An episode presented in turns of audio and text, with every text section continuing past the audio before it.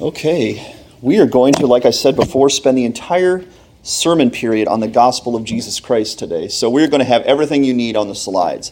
So follow along as we go through that today. I think it's going to be a blessing for everyone. It was for me this week, I'm going to be honest. As I dove into the gospel this week, it was one of those things that you know or you believe you know, but the more you dive into it, the more you realize there's still a lot you don't understand.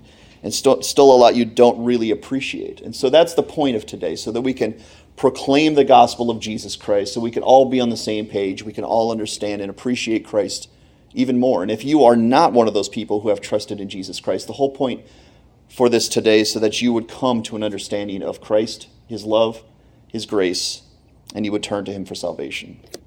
So the first thing I want to do is take you to John 3:16 because it just is fitting. It's the most famous verse in the entire Bible, and it's on purpose. John 3:16. We're going to actually include verse 17 in this as well. For God so loved the world that he gave his only begotten Son, that whoever believes in him will not perish but will have everlasting life. For God did not send his Son into the world to condemn the world, but that through him the world might be saved. This is the reason today that we speak of the gospel, is because it is the best news that has ever come to this world. I'd like to ask you a question. Did you ever miss out on something great? Think about that for a minute. Did you ever miss out on something great? When I was in college here at Clark Summit University, toward the last year of our schooling, I was a senior with my fellow peers, and I was kind of in between junior and senior because I was kind of lagging behind my studies, unfortunately. But my class was now seniors, and they were planning a senior trip, as most senior classes do. Well, this one was going to be a very special one. They'd saved their money, they looked forward to this, and it was going to be a cruise. Pretty cool, right? Well, I was kind of between grades, as I told you before, and I'm going to be honest, cruise didn't excite me for whatever reason. And so I didn't really plan to go on the cruise. And I remember my cousin was at college at the same time in the same class, and she came up to me, remember this, Christy, and she said, "Todd, you got to go. You got to go on this cruise." I said, "I don't know, I don't really like water, I'm not big on crowds, I don't like buffets." On and on and on. I don't like the smell of fish. I mean, how many reasons do I need to give you? And she was pressing me, and a couple other friends were pressing me to say, "Todd, you got to go. It's not going to be the same if you're not there. Come on, you got to go on this cruise." And she just kept begging me, and I just stood firm. I said, "You know what? I don't think so. Not for me." So a few weeks or a few months went by, and eventually the trip came, and I started to think about it going, I bet that would have been fun. I bet that would have been fun to go on a cruise with a lot of my friends and enjoy the time there. But you know what? Literally the ship had sailed by that point. And now it was just a regret. My friends and my cousin were all on this trip together having a blast, and I missed out on the cruise, right? Why wouldn't I want to go on a cruise? It makes no sense now that I speak of it. But I missed out on something great. That's an example of that. I want to share a couple examples that I found on the internet. These are big ones. These are big blunders. These are even bigger than me missing a cruise. And these probably won't be news to you, but it's a little shocking once you hear them together. In 1873, Thomas Edison was turning heads with a newfangled invention called the light bulb. A British government committee said it was okay for our transatlantic friends, but it's unworthy of the attention of practical or scientific people. We don't need the light bulb. We got candles, we got torches. Who needs the light bulb? Ouch. We all do. Now we use the light bulb every single day. Here's another one. In 1876, Alexander Graham Bell invented a gadget he called the telephone. Now he wanted to commercialize it and offer the patent to Western Union for $100,000. He told them he wanted to install telephones in every city of America. They said no and described the device as idiotic. Anyone not have a phone? That was idiotic, unfortunately. Western Union missed out on that one. A couple more. Back in the 70s, a guy named Steve Wozniak was working for Hewlett-Packard at the time. He tried to get the company interested in a new personal computer he was building. They rejected the idea and said people would never use computers in their home. It's so true, right? Who needs one of those? Instead, he and his friend Steve Jobs went into their garage and built it themselves. The result was the Apple One. And the rest is history. And then one more.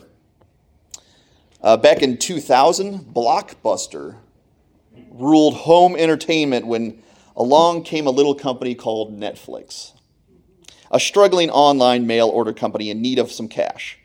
Its CEO offered to sell up for $50 million, but it was laughed out of the building.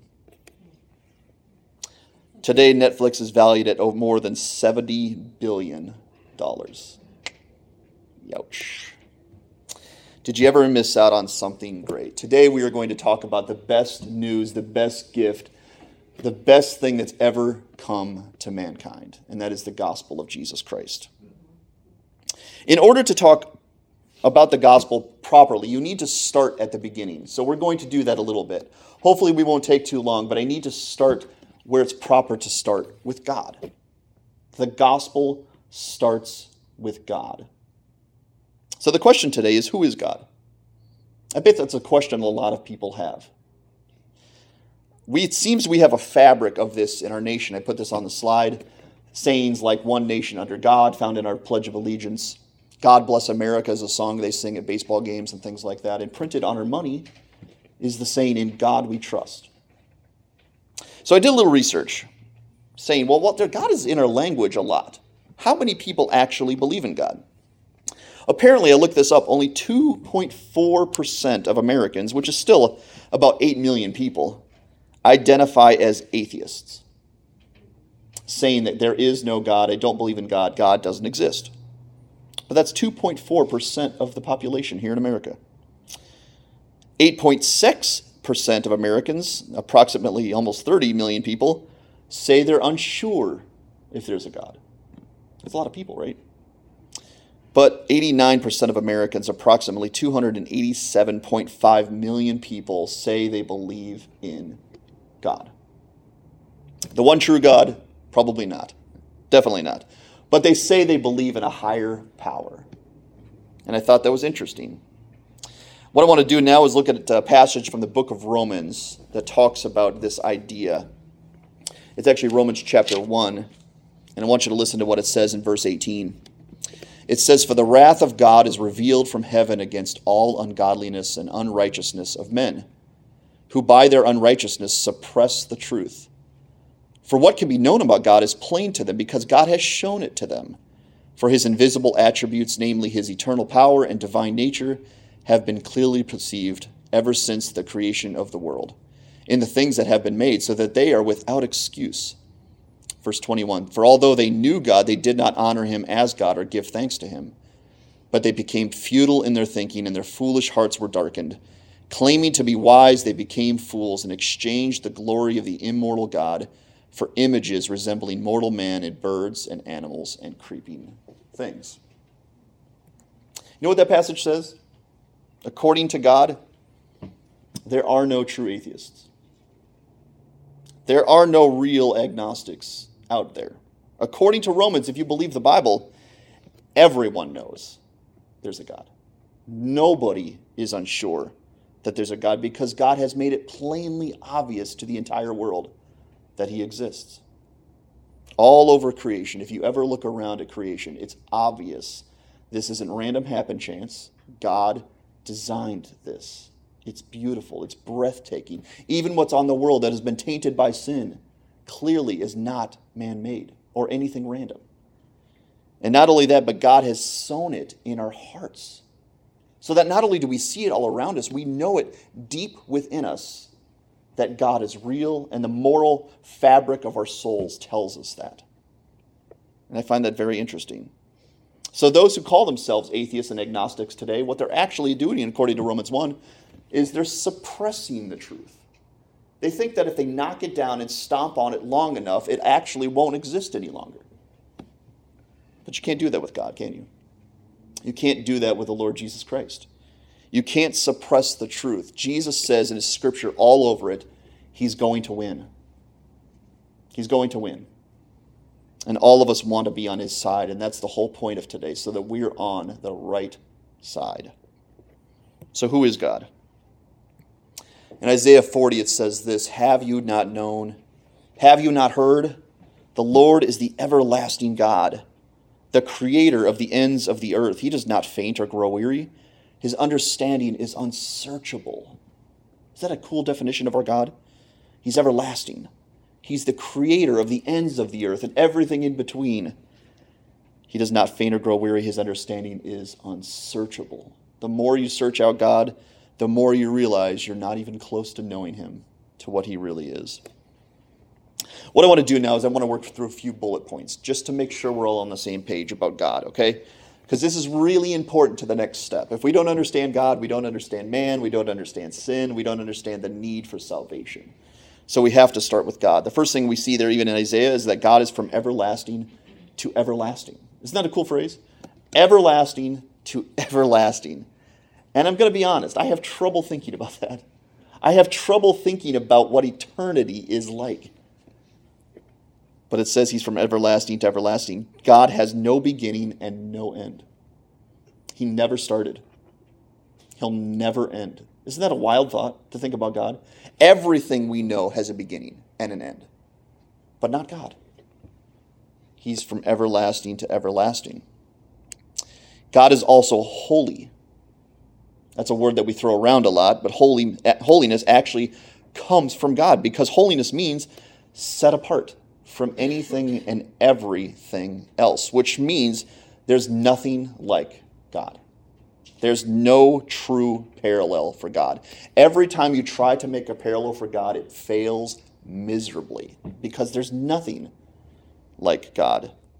And I think it's even dangerous to try to humanize God. To try to put him in human form devalues God, because there's nothing like him. He's holy. He's above our own thoughts. God is the creator of the universe, which we know, right? It's a Sunday school answer. Of course, God created everything, including mankind. He did this in 6 days. On the seventh day he rested, but in 6 days he created the world, and he spoke things into existence. Things that never existed up to that point obeyed him and came into existence, like light. Let there be light, and immediately there was light. There was a sun, there was moon, there were stars, and the first thing he did was create light, and it obeyed him.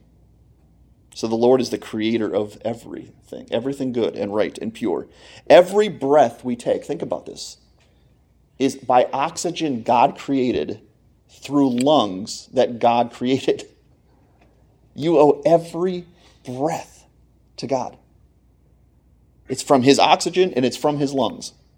So thank you, Lord, for the breath that we have this very moment. God created everything. Next, God is revealed to mankind through creation. We talked about that. Just by looking around, look at creation, you can go, duh. I hope you guys can understand that. If you've ever been around to the beach or just looked at the sky, even the night sky, it's clearly, plainly obvious that we have a designer and a ruler. But he's also revealed to mankind through the scriptures that we call the Bible. The 66 books of the Bible reveal everything we need to know about God on this earth. Not everything about God, because the scriptures can't even contain God, but everything we need to know in order to understand God properly is within the 66 books of the Bible. And that's a cool thing to know, that I can know God. You can know God by opening the pages of Scripture. That's exactly what we try to do here every Sunday, is open the pages of Scripture and reveal God to our souls. Here's another thing. God is all-powerful and all-knowing. Nothing is hidden from his sight. You know what that means? You have no privacy with God. Privacy is a big thing today, right? Everyone wants privacy. No one wants to know what's happening with their files and their names and their money and things like that. God knows and sees everything. That is a wild thought. That is a scary thought, if I'm honest. But it's true. Nothing is hidden from God. He's all-powerful and he's all-knowing. Next, God is good. The very word good defines God. He's righteous in everything he does, perfectly. Everything he does is right and perfect. And to me, that's also comforting and a little terrifying, if I'm honest, that he's pure and righteous, and there's no possibility of corruption with God. None. God cannot be corrupted. And we're going to talk about what he does with sin because of that very reason. But God is good and perfectly righteous in all that he does. And to me, that brings me comfort and a little terror. Next, God is light. God is light. The scripture says that very thing. God is light, and in him is no darkness at all. So the first thing God did when he created the world, if you remember from Genesis, all there was darkness and void over the face of the deep. So God came on the scene, and the first thing he created was light, because that's what he is. So as soon as God comes on the scene, light comes onto the scene, because God is light. And there's no darkness, no corruption, no sin fellowship with God whatsoever. Wow. Amazing to know. And the last thing, if there is a last thing, of course, is God is love. God's love is broader and deeper than man's ability to understand it. And that really is comforting, isn't it? Because I'm going to be honest here today. That God is powerful and all-powerful and all-knowing, and the fact that he's light and the fact that he's good and righteous, all of those, in a way, are kind of scary to me. Because I'm weak.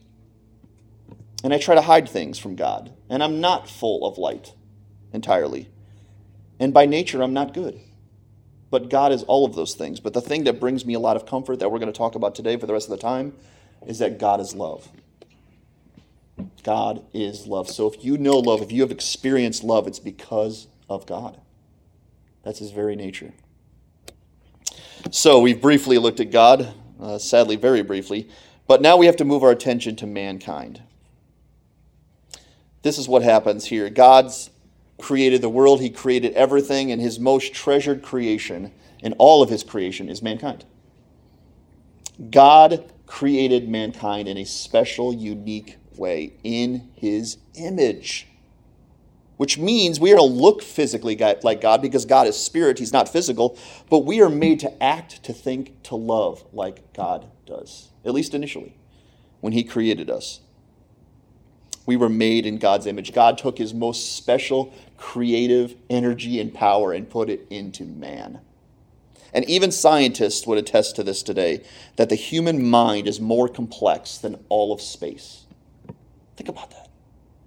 That the human mind, one human mind, is more complex than all of space. Do you see the creativity? Do you see the design at work in mankind from God? That even all of creation, all of everything, the sky and the beauty and the water, can't match one human mind. It's a wild thought. So man was God's most treasured creation. And because of that, he placed man in a garden, a paradise called Eden, to love God, to enjoy God, to glorify God, to have perfect fellowship with God, to work in the garden with no struggle at all. And his purpose was to just enjoy God, to be with God, to glorify God. Because God and man, were going to have perfect fellowship. And we don't know what that's like, because we've never experienced that, but there were two people, at least, for a time, that experienced that perfect fellowship with God. So he created Adam, and after seeing that man was alone, we know what he did. He took one of Adam's ribs while he was asleep, and he made woman as a gift to man, so that man could have a helper and a mate and a friend. And he did this so that woman and man could join together in marriage and be one, because they're going to reflect something cool. Man and woman are going to reflect in marriage the relationship between God and his people. And that's a cool thing, too. That God not only said, hey, Adam, you're alone, I want to change that. Here's some animals, Enjoy 6 cats. No. Here's woman. She is of you. She is from you. And she will help you and love you. So everything was perfect in the garden. We know that. And after seeing that man was alone, he gave him woman, and then he gave them both one very specific command: to not eat of the fruit from the tree of the knowledge of good and evil. And for us, it's like, why, Lord? Why withhold anything? But you have to take the perspective of hundreds, maybe thousands and thousands of trees with fruit, all pleasing to the eye and to the stomach. And God said, one tree, don't eat from it, because in the day that you eat of it, you will surely die. So they heard that very loud and clear. God is keeping them from evil. God is keeping them from harm by telling them, don't eat of the tree. You guys ever do that with your children? Don't touch the stove? Is it because we don't want them to enjoy the pleasures of a stove? No. We don't want them burned. We don't want them really, really hurt. And God was looking out for them by telling them to not do that. So he gave them that one specific command. God, we have to remember, God is all-knowing. He is all wisdom. And he is love. So what God is doing is he's looking out for mankind while he gives that command. But we know the rest of the story. The woman was deceived by the serpent, the devil. She ate of the forbidden fruit. She then gave it to man. He ate of the fruit, and guess what happened? The perfect fellowship was gone. Sin entered into the picture. A broken fellowship was now there. A fractured relationship was now there. And everything changed from that point on because of sin. Because if you remember, God is holy and pure and righteous. And as long as man was that way too, there was perfect fellowship. But as soon as sin came into the scene, shattered, broken. Man had to be dismissed. And now we're going to look at the curse and God's dilemma, because there is a dilemma here. Because of his holiness, it's very important to remember, God is holy and pure in righteousness. He cursed man for his disobedience. He cast him from the paradise, from the garden, forever. And then he too cursed the earth. The earth was now cursed as well. From that point on, labor on the earth was going to be difficult and painful. Anyone experience that sort of thing? Doesn't it seem, I told this to Janine the other day, doesn't it seem like every part of life fights you? Right? Like even gravity sometimes is like your worst enemy. It's like, really? You know? I had just had one of those days the other day where just everything was fighting me, from technology to I tried to stand a bag of garbage up, and every time you try to do that, right, it goes the other way. You know, it's just everything was fighting me, and I just remembered the curse of the earth. God cursed the earth. Now everything was going to be painful and hard. At the beginning, it wasn't that way. It was pleasurable and easy and satisfying. And now everything was going to fight us because of sin. Because of our sin. God also specifically cursed woman because she was the first one that ate of the fruit. And he said that she would have great pain and suffering in childbirth. No comment, Janine. But that's part of the curse. And he also said that her desire was going to change from wanting to help her husband, which is the entire point of her creation, to now trying to usurp his authority. It's in Scripture. There was going to be even enmity and hostility in the marriage relationship now. Struggle. Do you see what sin did? It created struggle and discontent and disunity, when before there wasn't that at all. And again, we must remember that God is holy. He detests sin and sinfulness. He has to. If he doesn't, he's not God. If he doesn't, he's not righteous. He's not perfect. He's not holy. He has to have a stark hatred for sin, and he does. So God is perfectly righteous, therefore sin to God, not to us, unfortunately, but to God, sin is utterly sinful. It's wicked. It's corrupt. It's everything he hates. So imagine everything you hate mixed up in one day, in 1 hour, given to you at the same time. That's what sin is to God. He hates it. He loathes it. And now God has a dilemma. Because God is righteous and pure and holy, and he hates sin. But do you remember? Man was God's most treasured creation. And do you also remember that God is love? There's a dilemma God had between keeping his righteous and his justice and his love and his hatred, and at the same time looking out for his treasured creation. But because of our rebellion initially, at least, God cursed man with mortality and spiritual separation from God. In other words, leave my presence. Get out of my sight. You're sinful, you're wicked, you're corrupt, and I am not. Be gone. He cursed them with mortality, not only on the earth, but something called eternal death now awaited man. Everlasting punishment was now the destiny for man because of their sin. Something that you and I call hell. Hell. Hell is not something that just comes up at Halloween or just some little joke or a little curse word that we use. It's a real place that God designed for the punishment of the wicked. Let that sink into your brain. How much God must hate sin. That he creatively designed a place of everlasting punishment. But this is not the end of the story. Thankfully, otherwise that would not be good news, right? Dismiss, everybody, have a good day. That's not the end. We need to consider the state of how things were in order to appreciate what comes next. Because the dilemma God had, he came up with a plan. A perfect, beautiful, glorious plan to save his people. And this is where we're going to go to next. The gospel of Jesus Christ. This is the whole point of today. We're going to spend the rest of our time talking about the gospel, thankfully. So again, God had a dilemma. He had an option. He had a choice to destroy all of mankind. Destroy them.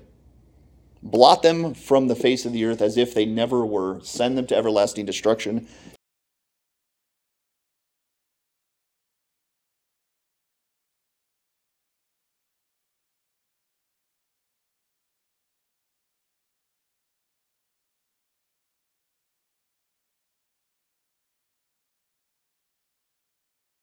Because of his holiness and righteousness and justice, he couldn't fellowship with sin.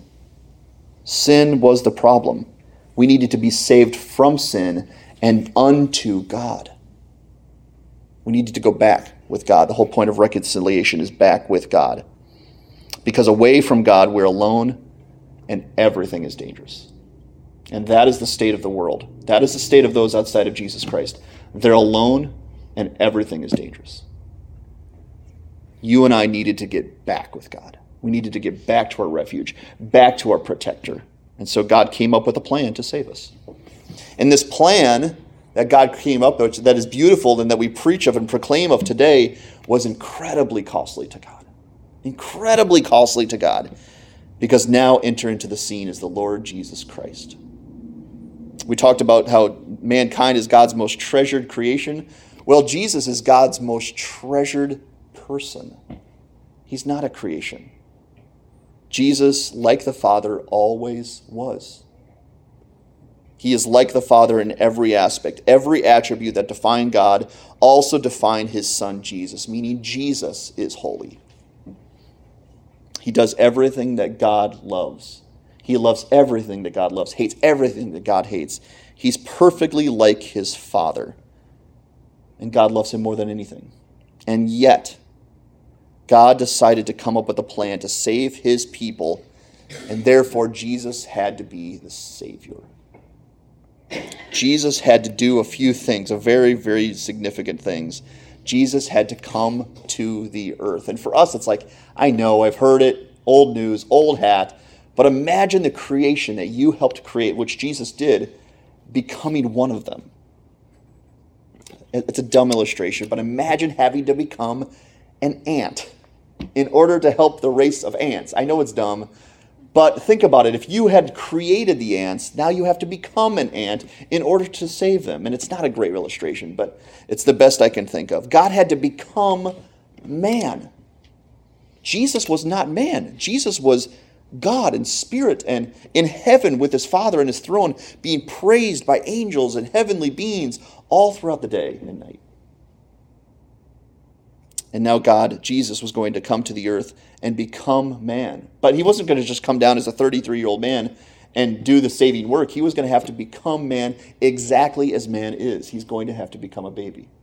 He's going to have to come into this world exactly as we do, because Jesus had to be the representative and the Savior for mankind, which means he has to be one of us. So Jesus came into this world as flesh, as a human being. He stepped into mankind as flesh so he could be our representative, our Savior, and he did the most humble thing anyone's ever done. Come from the throne of heaven to the sin-stained, cursed world and become one of them. And not only that, but come as a baby, having to be nursed by your mom and raised. Jesus did it. Jesus obeyed and did the most humble thing anyone's ever done. He went from the highest of heights to the lowest of low. And that's just the beginning. But here's another interesting fact we need to make sure we know. Jesus was not going to be able to be born of natural means, because from the beginning of sin, sin was passed down to generation after generation after generation, meaning sinners beget sinners. So if Jesus just comes naturally through Mary and Joseph, Jesus is a sinner, meaning the whole thing is pointless. Jesus cannot save us if he's a sinner. He has to be perfect and holy and righteous, meaning he had to come supernaturally to the world, and he did. He came through the Holy Spirit, meaning Joseph and Mary obviously did not know each other sexually, and yet Jesus was within Mary by the Holy Spirit, so that he was not a sinner. He was not born into sin because he needed to be our Savior and our representative. So that's a really important fact, that Jesus came into a virgin by the Holy Spirit and was born by those special means, so that he was not born under sin. Very important to think about. But again, the humility was just starting. Jesus had to grow in his manhood. He had to mature. He had to learn. He had to submit himself to his mom and his dad like every child is supposed to, even though he's the Son of God. Wild. Even though he's the one holding everything together. Jesus had to learn and grow and mature. And at the same time, he always submitted himself to the will of his heavenly Father. Every single moment. Had to. Did it. Willingly did it. Because he was going to be our sacrifice. So he wasn't born under sin, and Jesus never once broke from the commandments of God. Obeyed him, loved him every moment. And that's really important too, because Jesus again came to this earth to die and be our sacrifice for our sin. And this is the epitome of love. If you know love, you know Jesus, because no one has ever loved you like this except Christ. Nobody could. This is the epitome of love.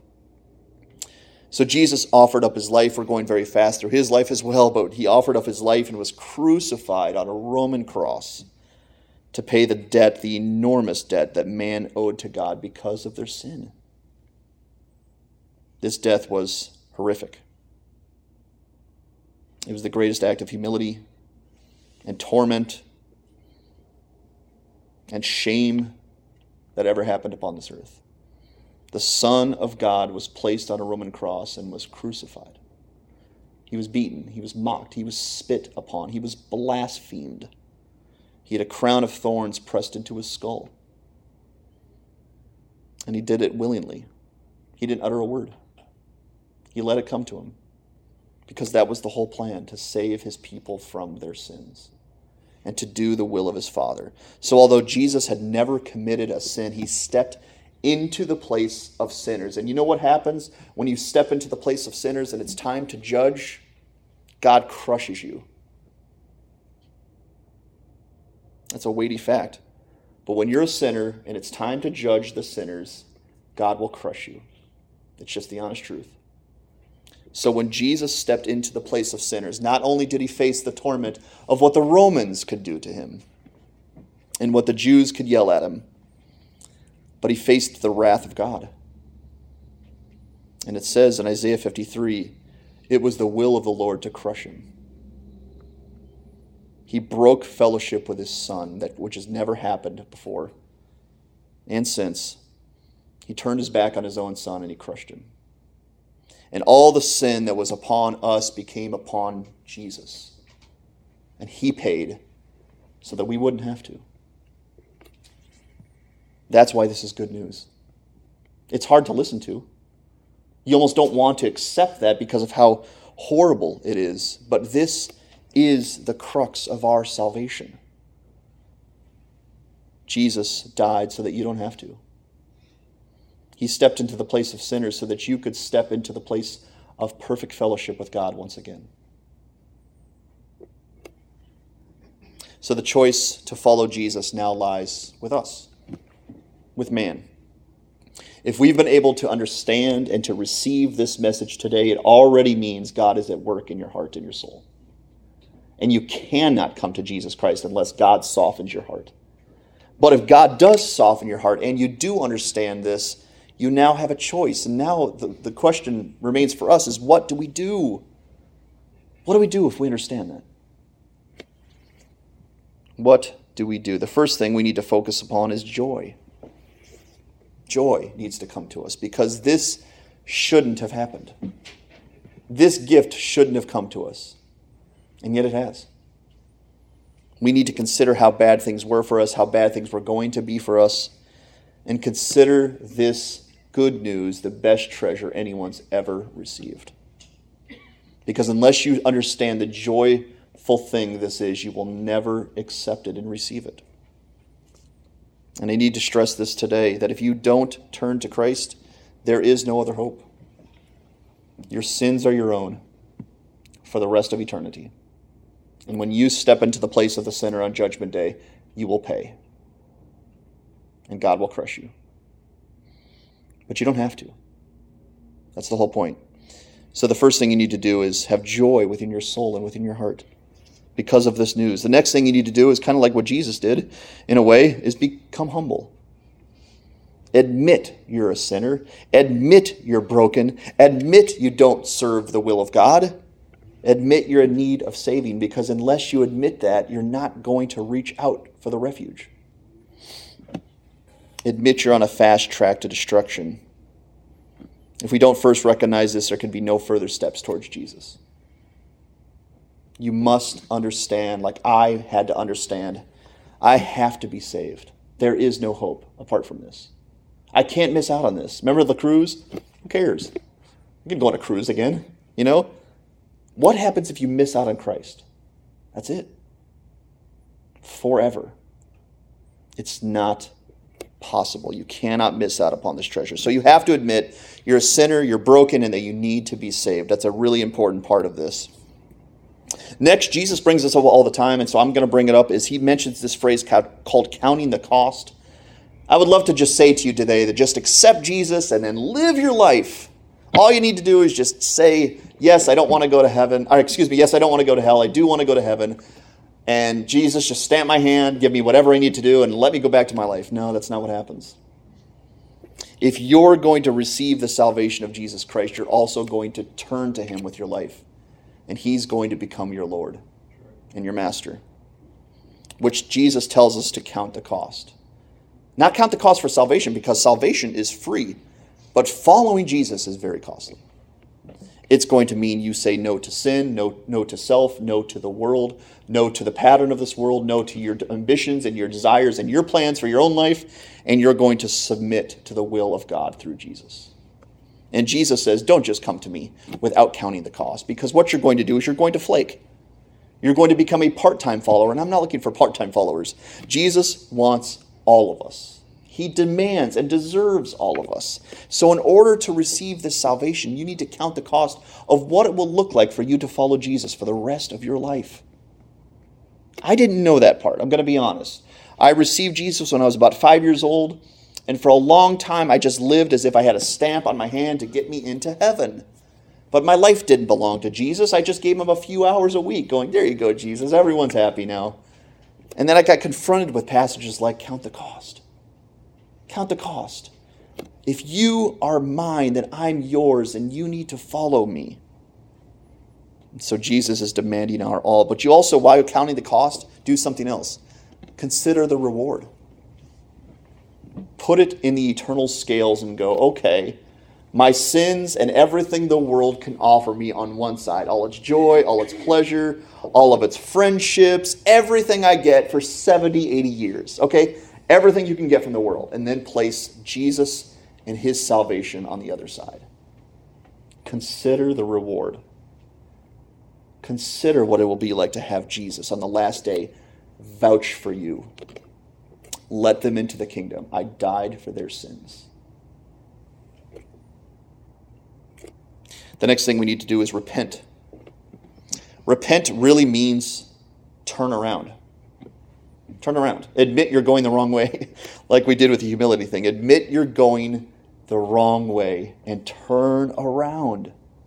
And once you leave your sins and turn to Jesus, you can trust in him. You can place your faith in him. Really, repentance and faith are one action. You repent, you turn from your sins, and you trust in Jesus at the same time. But unless you leave your sins, you can't trust in Jesus. Jesus doesn't want you and your sins. He doesn't. He wants you to leave and abandon your sins because he has different things for you to do. So you and I need to turn around and say, I'm done. I'm done with the world. I'm done with this pattern of sin and wickedness. I'm done with the corruption. I'm done with chasing the pattern of the world. Lord, I want you. And once we turn around, we see Jesus. And Jesus says, follow me. Follow me. I'll take you where you need to go. I'll teach you what you need to know. I'll go there before you so you aren't scared. So we have to repent and have faith in Jesus Christ. And then nextly, he asks us to be baptized. Baptism is a symbol. We are immersed into water. We are risen from the water. And that symbol is very powerful and important because it means we are now dead to sin, dead to the world, dead to ourselves and our ambitions. And when we're raised out of the water, we are now alive in Christ. And we're his. And it's a symbol of our union with the Lord. And it's a really important symbol. And the last thing Jesus demands and asks is for our devotion. For our devotion. He wants us to belong to him and to serve and obey him all the days of our life. And he wants it out of joy, not begrudgingly. If you follow Jesus begrudgingly, you don't get it. And I didn't get it for a long time. I followed Jesus begrudgingly. Oh, church again? More Bible? Until I realized what he had done for me. And I said, I'm yours. I'm yours. Why wouldn't I be yours? Devotion. So the question I have for you today, I was going to illustrate this in a drawing, but I didn't tell the tech team. So I can't do that. It's probably better because I'm not a great drawer. But I want to tell you today, lastly, before we finish here, is what will you do with Jesus? What will you do with Jesus? You have a choice. He doesn't force anybody. He doesn't drag you kicking and screaming. What will you do with Jesus? Maybe you believe you have been a Christian up to this point. I hope that you are. But make sure. Be very clear with that today. And if you have any questions today about this, I want you to come and talk to me. I'll tell you more. I'll show you from Scripture. I'll show you from my own testimony about what it means to be a true follower of Jesus. What I don't want you to do is put it off till tomorrow and say, this really isn't that important. It's crucial. That's why we have this today, so that you can understand the grace of God through Jesus. You can be saved, you can be new, you can have hope and eternal security and things like that the world has never, ever experienced. So what will you do with Jesus today? If you receive him, your sins are paid for in full. If you reject him, your sins are your own, and you will pay. So what will you do with Jesus today? You can directly turn to Christ. You can cry out to him. You could admit to him you're a sinner. You can trust in him. You could tell him you're done with your sins, but if you would like help, if you would like to talk about this more, please make an appointment or talk to me afterwards, because this is the most important thing we could ever talk about. And I pray that you'd search these things out today and understand, am I truly the Lord's? Is he mine? Am I within the refuge? See, we had a really cool illustration given to us this past week. The storms in the southern part of the United States on the east side, right? Liz is here with us today. Thank you, Liz, for the illustration. Liz got out and she went to the safety. She went to the refuge. There's a storm coming, an eternal one, called the wrath of God. But there is a mighty refuge. His name is Jesus. And if you're within the refuge when the storm comes, you're fine. You're better than fine. God loves you. God himself, with his power, is shielding you and protecting you from that storm. What will you do with Jesus today? Let's pray. Father, I thank you so much for all that you've done for us. Where do we begin with thanking you? But we thank you for Jesus, that you didn't destroy us when you certainly could have, and We've given you so many chances to do that, Father, and myself included. I pray for every single soul in this building today that we would understand the grace of God. We would understand such a gift and a present was given to us through Jesus. And we would turn to him with joy, with gladness in our soul. And Father, if we are his, then we would continue following him because he is the eternal treasure and he is our eternal refuge. I thank you so much for this. You must do the work in the soul because only you can. And we pray that you would for Christ's sake. It's in Jesus' name we pray. Amen.